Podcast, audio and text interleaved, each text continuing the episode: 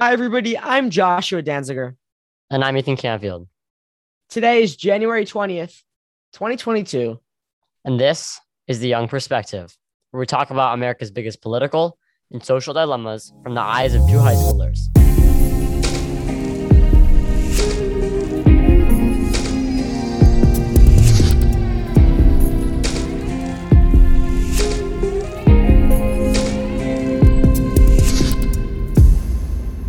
Welcome back, everybody, to another episode of The Young Perspective. Today, we are talking about an issue that has recently been, been in the news between a new technology called 5G and an old industry, the airline industry. Basically, what's going on is the airline industry is protesting telecommunication companies like AT&T and Verizon for rolling out their new 5G technology uh, around the country by airports because they say it interferes with the instruments of airplanes. So airlines estimate that if the 5G is rolled out, a thousand flight disruptions would occur each day following the rollout. United says that annually 15,000 flights and 1.25 million passengers will be disrupted by the 5G rollout around airports. So obviously, the airlines are very alarmed by this issue. Right, but this just brings up the question of what is 5G. Um, and so 5G is basically the fifth generation, 5G, fifth generation of wireless technology and wireless networks. And so we've had for 1G, 2G, 3G, 4G, 5, now we're on 5G. And this has been in the works by big wireless companies for the past few years. And the idea is to implement all this new um, antennas and technology around the country, basically for the purpose of improving all aspects of the internet and using wireless uh, wireless networks. And so this is going to increase speed, reliability, being able to use uh, more data all at once, large data capacity. Um, and the goal is to allow, you know, everywhere, everyone to be able to use the internet and wireless networks fast and easily. So the issue is that the frequency at which this new 5G technology operates may interfere with the frequency of key airplane technology. So the altimeter, which is the instrument on the airplane on like 6,800 American air- aircraft, this instrument tells pilots how high the aircraft is. The, the fear by the FAA and many air, airlines is that the 5G signals, the frequency of the 5G, may interfere with the readings of the altimeter, which could give the pilots incorrect information, which could be catastrophic on a day with low visibility when the pilots were relying on the instruments. It could be catastrophic, losing hundreds of lives um, and threatening thousands of aircraft and millions of passengers annually. Right. And so airlines are saying that if this happens, they're going to have to retire a lot of uh, aircraft that have old altimeters that will be affected by this, and that they also have to cancel lots of flights because of weather, which will halt, you know, thousands of passenger flights and also cargo flights where they're taking where they're shipping products.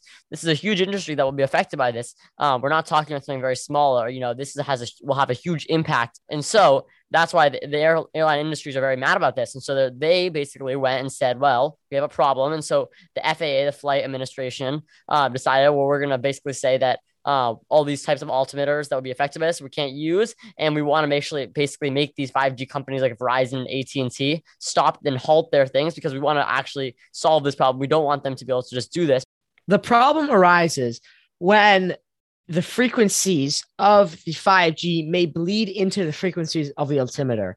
So the way the 5G and altimeter work is they have radio waves. And think of this as like sound waves, but a lot, lot, lot smaller and inaudible by our ear. But they're the same concept. They're waves of sound moving through the air um, at just much smaller, you know, size. 5G operates in the US at 3.7 gigahertz to to 3.95 gigahertz. The altimeter operates at a frequency of 4.2 gigahertz to 4.4 gigahertz. Obviously, these are different ranges, but the fear is that the signals from the 5G band could leak over into the signals from the altimeter. This should means that the signals would cause malfunctioning altimeters, cause a lot of issues. Right. And so the airline industry see this and they say, well, they might not be the same, but they can leak over. That's definitely a possibility. That's how these frequencies work, is that sometimes it goes outside of their range. And so because they're so close, it leads to that possibility, which can then pose a problem if they do leak over, right? The altimeters get different signals and it can confuse them. And obviously you don't want that on a plane. It's very dangerous. But Ethan, why is this not a problem elsewhere? They're rolling 5G out across much of the Western world. Why, why only in the US? Right. Um, a lot of these 5G companies are stating that this has been done safely in 40 other countries, a lot, especially Europe, you know, for example, places like England, they have lots of 5G technology already in use. Uh, but the solution is there that their 5G technology uses lower frequencies in the around 3.4 to like 3.6 range, right? So it's lower than the altimeter range. And so it's not going to leak over that far. Um, in places like France, where they have buffer zones, buffer zones around airports. So where there is no 5G antennas. And so basically that's a kind of a dead zone for 5G and they won't go there uh, to protect it. And that's kind of what um, the airlines in the US want. They want the 5G technology in the US to lower their frequencies or to create buffer zones around the airports. So, obviously, 5G is not something that's going to go away in the US or anywhere in the world. It's the future of telecommunications or our phones. They're all going to run on 5G eventually. But the question is, how can 5G be rolled out around airports in airports without interfering with the altimeter. Because obviously 5G is going to get to the airports and they're just going to have to find a way that's it's not going to interfere interfere and, and cause major problems. One of the solutions is the buffer zone around airports, but I don't think personally that that is sustainable because eventually somebody's going to say, "Well, I don't want to make a buffer zone around an airport for two miles around the airport. That's bad for my business. AT&T is not going to want that. Verizon's not going to settle for that. So they're going to have to figure out other methods of, of, of maybe even changing the altimeter or changing the 5G frequency so they can operate it in and around airports." Right. Uh, and that's currently where we are, where we are right now we have Verizon and AT&T who have basically delayed their rollouts around airports and so they basically made buffer zones but you know this is only temporary and the buffer zones they have right now are a lot smaller than the ones that you have in Europe right uh, the airlines want more t- uh, permanent buffer zones that are two miles and these are a lot smaller than that oh, and so this temporary stall out that we're at right now is not something that's going to last. The 5G companies are not happy with this, and neither are the airline companies. They're kind of out of clash, but they're still trying to trying to work this out. Um, and basically comes down to the idea that the airline companies think that this is very dangerous and that this can cause problems. Uh, but the 5G companies think that the airline companies are fear mongering them. They're trying to basically shut this down without a lot of evidence, right? There's not a lot of data that shows that this is true. And all the data really comes from uh, airline industries that might be biased, right? The 5G companies think, well, if you look at other places, other countries where they have similar things, it's not that dangerous. Um, and so they're out of class right now, and um, and we're practically having to go to the government, right, for help on this issue.